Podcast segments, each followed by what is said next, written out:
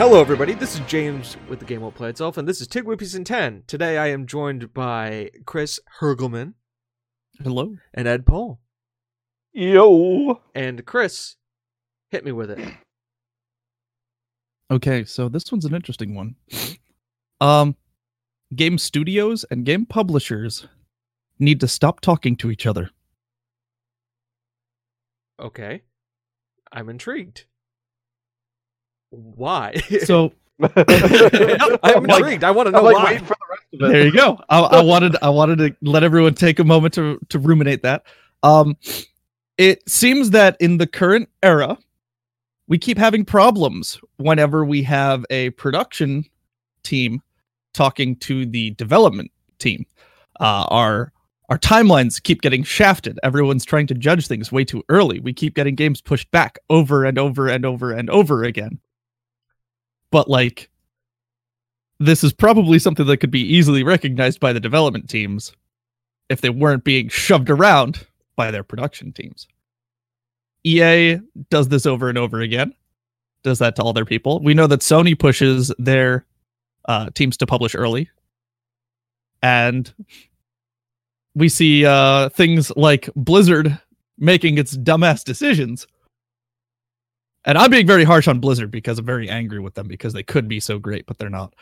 Um, Mhm. but uh they keep making decisions like uh yes let's make Diablo and let's advertise it as a full-blown Diablo but it's mobile big mistake advertise it as a mobile game and make it clear that's Welcome the phones, publishing right? that's the production team not the development team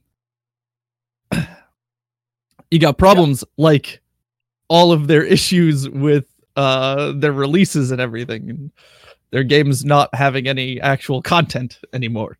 You have problems with um EA making things with like the Battlefront with all of that uh the cash grab problems. But you look at get places like uh, Arkane and id Soft and their development team is just let loose. Go make the thing and the production team says it's in the pipeline they need to stop talking to each other I g- hmm. Okay. We have to discuss this. So, so this is this is this is so it's basically just shut up, give me the money. So you want what what basically Kojima did with Sony. yeah pretty much Just give him the money and just don't talk to him until the game is ready.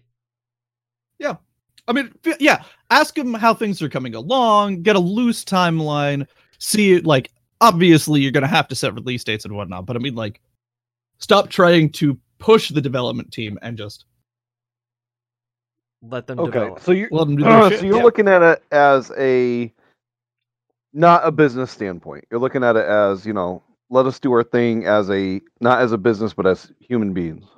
As a as a company, let us do our thing. But in the real world, unfortunately, we got to have our business, well, business practices, but every these companies these publishers got to make money. Just plain and simple. It's got to make money. That's the way the world is. Money is a son of a bitch.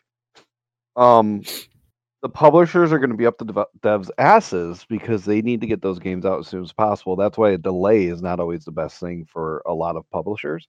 Sometimes it is a good thing, but you have to look at it as these people are trying to. These businesses are trying to estimate what their financials are going to be every year. They got to get these games out in those fiscal years and hope these games do good in order to hit those numbers for the stock, you know, the the traders and the um stockholders and everything. Otherwise, you're going to tank, and tanking is not good. That sends you down a bad road. Um, Right. That's something that can be communicated without them trying to shove the devs. See, the problem we have can be, is not so much it's not so much that aspect because that's all that's all very clearly able to be done. Take a look at id Soft, take a look at Arkane. ZeniMax doesn't have a problem with that. Also, But when you have things like company, Activision- publicly held company. right. Fair. But when you have when you something go- like when- Activision trying to push Blizzard to do specific things, like yes, monetize it this way and advertise it this way, then you run into problems. Correct, because Activision has to make money. So they're trying to push it, monetize everything. We need money. Do it this way, do it that way. So, case in point, Call of Duty last year, Black Ops 3 had loot boxes, which were doing okay, and then they initiated a battle pass. Um, I can't remember how long into the game's life cycle. This year, Modern Warfare, they got rid of the loot boxes. They just added a battle pass that you could buy for ten dollars. and And and buy it. maps. Maps are free in Modern Warfare. You do not buy maps. All maps are free. Um, they're actually made more money with Call of Duty Modern Warfare with just a battle pass, and they have more concurrent players than they did with Black Ops uh, Four. Precisely. And who do you think made that decision more so? Ac- Activision. Do you think it do you think it was the production team or No. the development team? the the uh, 'Cause the, it the development team who has to make it all. Now, get me don't get me wrong. I'm I'm being very vague about this. I'm talking about specifically like the publish the publication team, not necessarily like everything around. I'm talking about the big wigs up at the tippy tippy top. Yeah, yeah, no, no. I, I get it, I get it, and that's Yeah. the thing is they, it's money. It, money drives everything. That's the issue here. Exactly, and that's that's the thing is the the obvious point is that they keep making the stupid mistakes of trying to go money first and not product first. Correct, but time and time again, we see these games coming out the same way with these monetizations in it, and they're not Mhm. doing bad. Modern Warfare doing excellent this year. You know, um, what other games? Yeah, no, okay, that's the thing. listen, Modern Warfare did excellent because they didn't do the same shit as didn't the, previous shit, right. iteration that did not do excellent. Right. But like you could look at it, you know, like uh Battlefront, Battlefront 2, they made it, you know, whoever made that decision, well, I'm sure which was EA, the publisher, made that decision Yep. to make it a pay to win game, hmm which was the most idiotic, stupid decision they could have ever made. and They shot themselves in the foot. Precisely. so if they if they they if they own the make that decision and they just let that fall down to like the because I mean they have they have teams that talk about how they monetize things as well. Correct. And Oh, yeah, they have a whole not monetization department. Absolutely. precisely, but it's not those guys who necessarily make those end decisions. It's the The big people above them that they right, have to no, they, they come to. in, you know, the, that team goes in there and That's they're the- like, well, That's the line that they need to stop talking at. They need, right. to, tell, they're they need to tell the people up above, "Shut up, you're dumb." Yeah.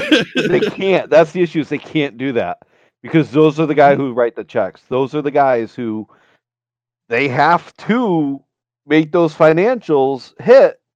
Otherwise, your stock is going to freaking take a shot.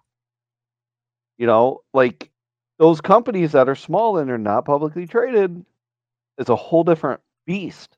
You know, Well, like your company's going to take a shot anyways if your game doesn't sell.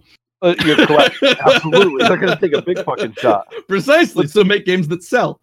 Right, but they're going to. It starts with making. the- we- if only we could have that world.